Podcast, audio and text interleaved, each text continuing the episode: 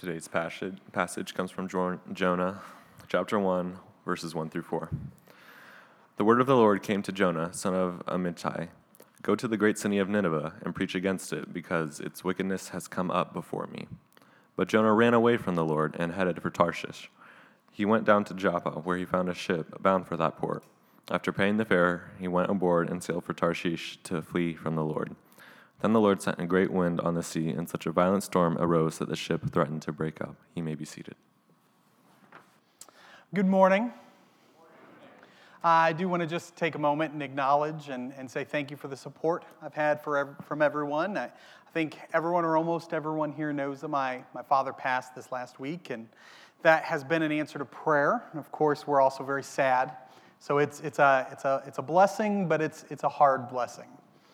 Um, I do want to say specifically thank you to Randy Keller and to all those that volunteered with Good Neighbor Days. It was a project I was supposed to be very present in and part of, and he was willing to step up and just completely take that over. And that was a, a very big blessing. I'm very thankful for that. I'd like to tell you the t- about the time I realized how thoroughly selfish of a person I am. I remember when I was in Bible college, I was a, it was my last year there, and I heard a chapel speaker talk about his own selfishness. And, and some of the things that he said really stuck with me, but they, they stuck with me in an odd sort of way. The speaker talked about when he, how when he gave money to someone who was in need, if he was being honest with himself, a big part of the reason for his giving was selfish. And I was stunned. I was stunned that this person could not even give to a person in need and not think about himself. He went on to talk about how all of us were deeply and irredeemably selfish. And I don't know if I don't remember the rest of his message because it was a long time ago, or if I don't remember the rest of his message because I spent the rest of his message thinking about all the things I would have done better and differently had I been up there preaching that sermon. Trust me, there is absolutely no audience that's worse to preach to than a group of 22 year old preaching majors. Because with all of our wisdom and experience, we know not only what the Bible means, but also we know we could have preached your sermon better than you did.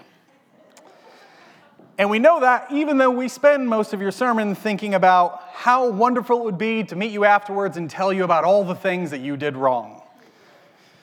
That's probably not all 22 year old preaching majors, but that's a lot of 22 year old preaching majors. Well, as it happened, I went home the next, me- the next evening, and on my way to see some of my friends in Springfield, I stopped to get some gas. And there was a man outside of the gas station asking for someone to buy him a gallon of milk. And so I went inside the gas station and I, I bought him a gallon of milk and I came out and I gave him an extra $20. And I, I remember that after I gave him the money, I actually looked around to see if anybody had seen me give him the $20. If anyone had seen my good deed. And, and as I was driving that night, I sat in my car thinking about all the things I would have said to the man that preached that sermon. To my shame, I don't, I don't even remember his name. I thought about all the things that I would have said to him about, about that subject of selfishness had he been there. I, I, I think I, I sat there and I thought, you know, just because you're selfish doesn't mean I'm selfish. Just because you can't give without thinking about yourself doesn't mean I can't give without thinking about myself. And boy, I wish you were here so I could tell you that. I don't know how long it took before I realized the depth of my depravity on that drive, but it really did happen then. That night, I realized through and through how selfish a person I am. Selfishness is one of the things we're going to talk about this morning. Uh, last week, Pastor Ben introduced our new sermon series that we've called Rejected Grace. And it's through the book of Jonah. And as Pastor Ben and I tried to get at the heart of that book, uh, the best way we could sum it up was this phrase rejected grace. The book of Jonah is about a prophet, but most of all, it's about a God who gives grace and the prophet's rejection of that grace, both for himself and for others. Now, Ben last week invited us to keep two questions in mind, and we're going to talk about one of those specifically today. He told us each message, each time we read through Jonah, we should ask ourselves, What have I witnessed, and who would I have a hard time telling? Kind of making that, that a relevant, the book of Jonah, a very relevant thing for us. Asking the questions, What have I witnessed? In other words, how have I seen God working? What gifts have I been given? And how can I tell people about them? or use them? And who would I have a hard time telling? And today we're going to talk about our tendency to love ourselves more than others and God's love for us despite our terrible shortcomings. So, the single sentence sermon summary is this God's love for us is greater even than our selfishness, and He loves us more than we do. God's love for us is greater even than our selfishness, and He loves us more than we do. I'll give you a second if you want to write that down, because just in a moment, we're going to have another slide. So I, I want to start by looking at this and admitting that we love ourselves a lot more than we'd like to admit. It doesn't take too much self reflection to realize that we're pretty selfish people. It takes a lot more to really get down to the core of why we do the things we do. And maybe your experience would be different. Maybe if you sat and really reflected on, on why you do the things you do, on what's going on in your heart, you would find that you are a selfless and benevolent person. That that's not a thing you struggle with. I can only speak to you about my own heart, and I have to admit, deep to my core, I struggle with selfishness. Isaiah 64 6 describes it this way All of our good deeds are like filthy rags, because even when we do good things, they're tainted by sin. You can think about giving $20 to a person in need and hoping against hope that someone sees you do it.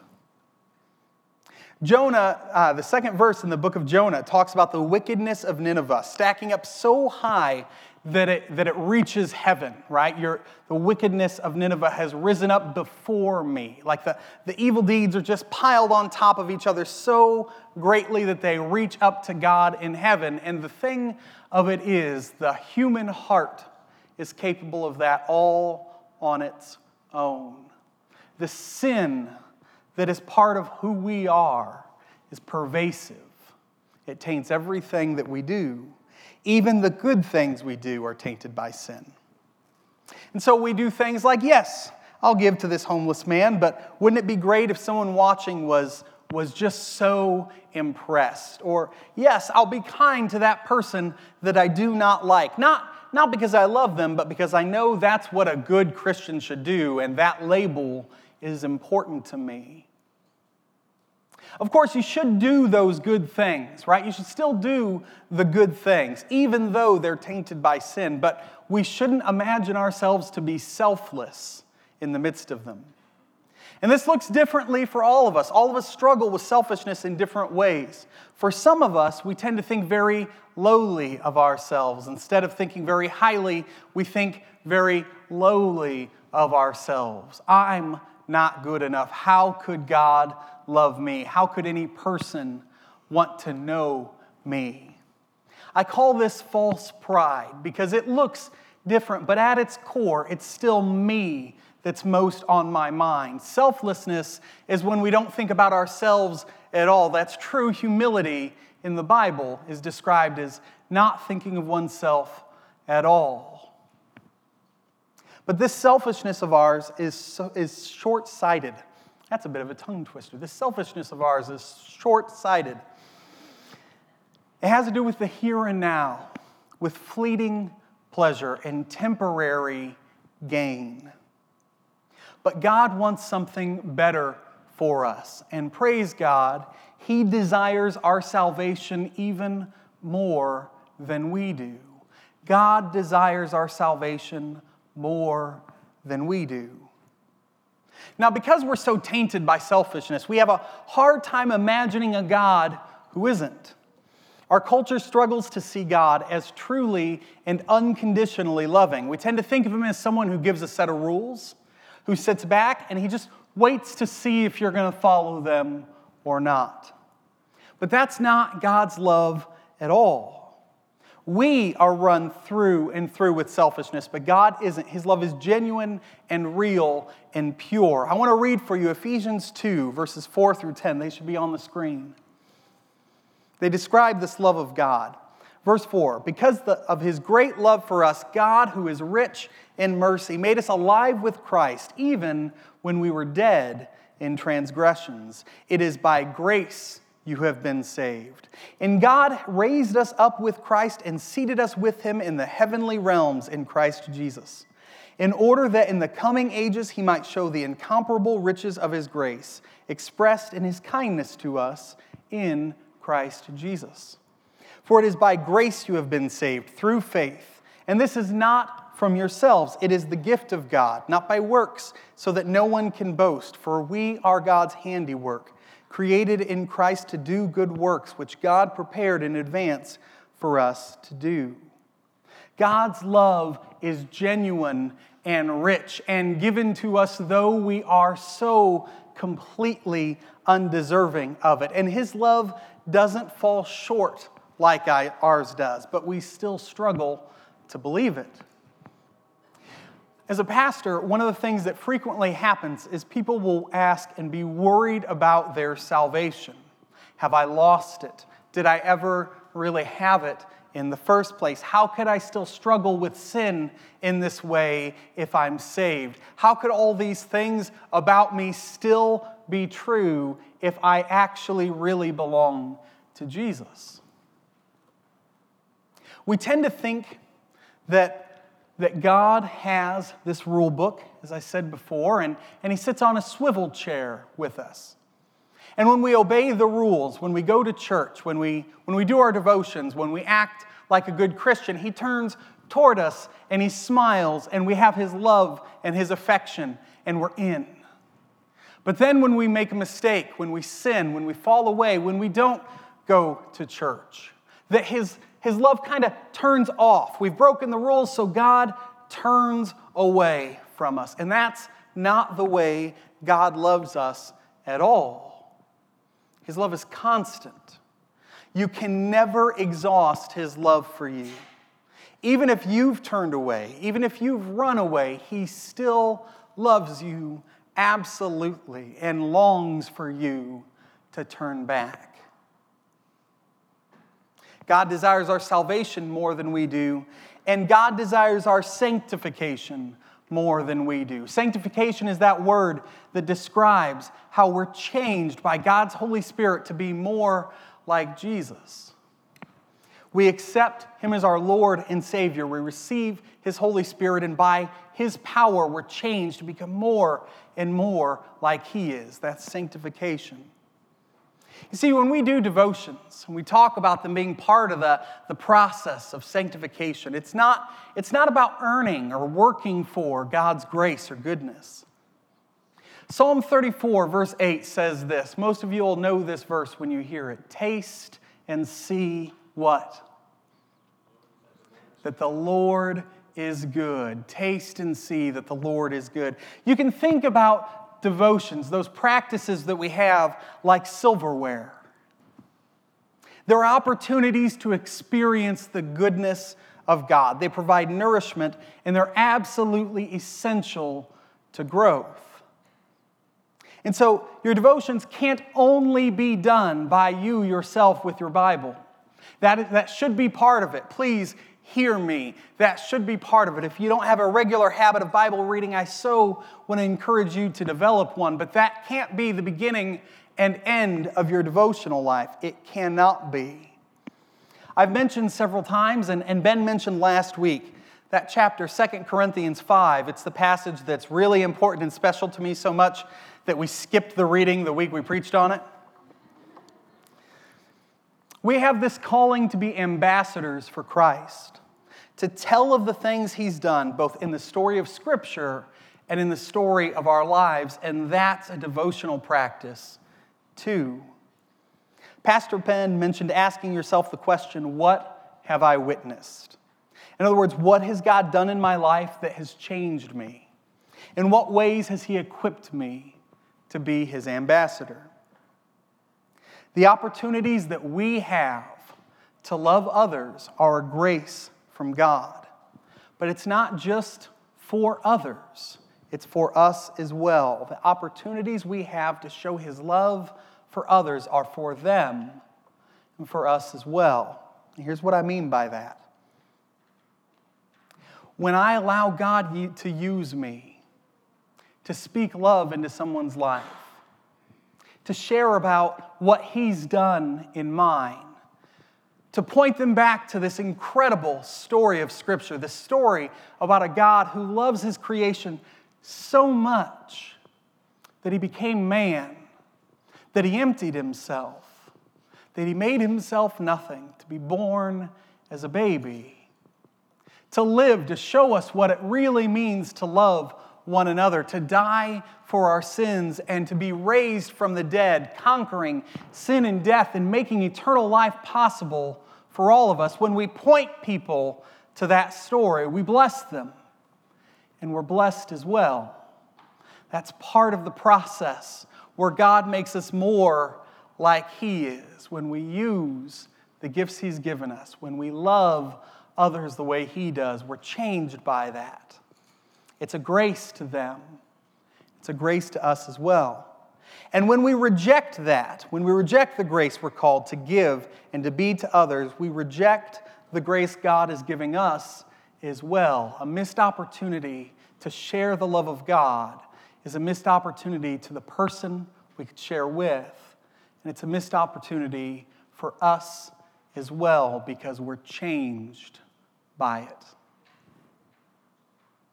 So, what do we do about this? What's the so what to this? God desires our sanctification more than we do. He provides opportunity after opportunity to be used by Him. He gives us gifts to use to build up the church and to share His love with others. What's the so what to that? So, what do we do? The only real option when we're faced by God's overwhelming love is surrender. The only real option when we're faced with God's unrelenting, unconditional love is surrender.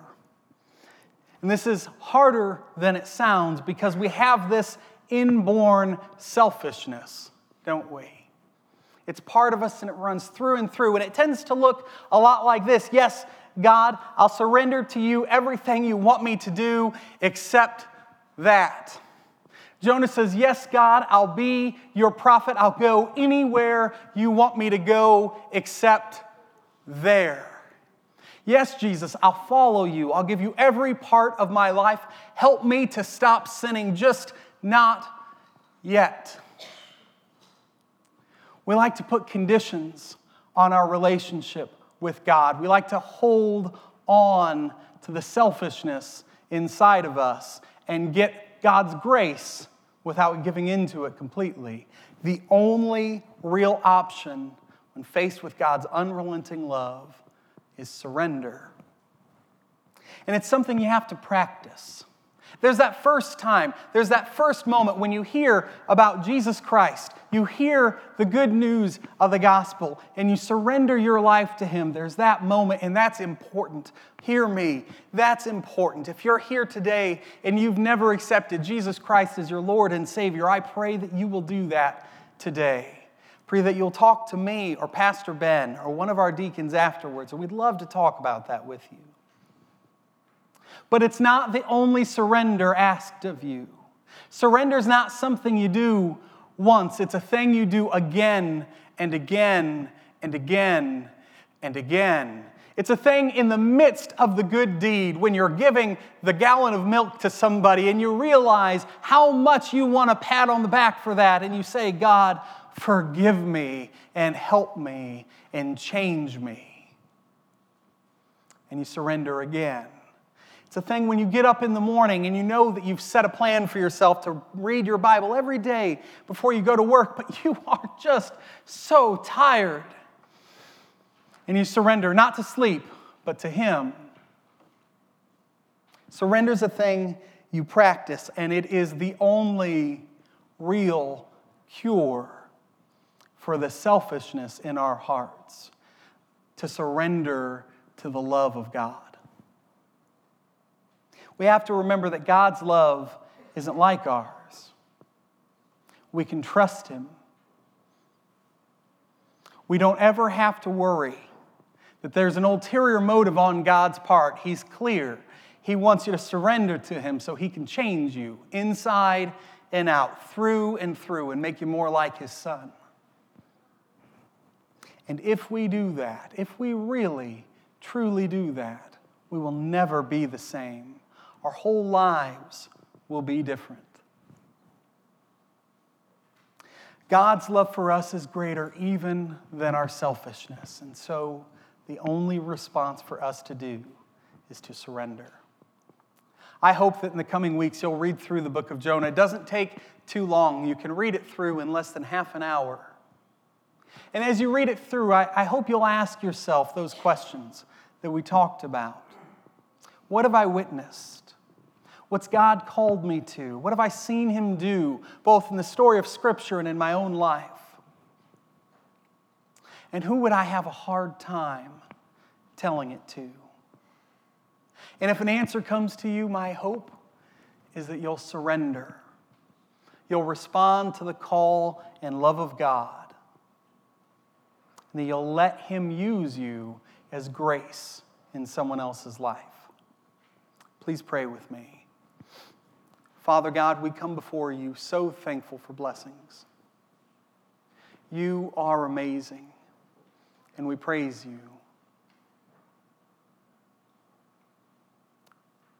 Lord, I thank you for the way that you've changed me over time, that you've revealed to me the depth of my own struggles. And bit by bit, you're making me more like you. And Lord, I thank you for so many here who can say the same that you are at work inside of them, changing them. Lord, that doesn't mean that we ever fully overcome pride, that we fully overcome selfishness. We never will, not on this side of heaven. But Lord, we praise you for the work that you're doing in us and through us. We ask for the strength and courage and wisdom continually to surrender to your perfect and unrelenting and unconditional love. Pray these things in your Son's holy and precious name. Amen.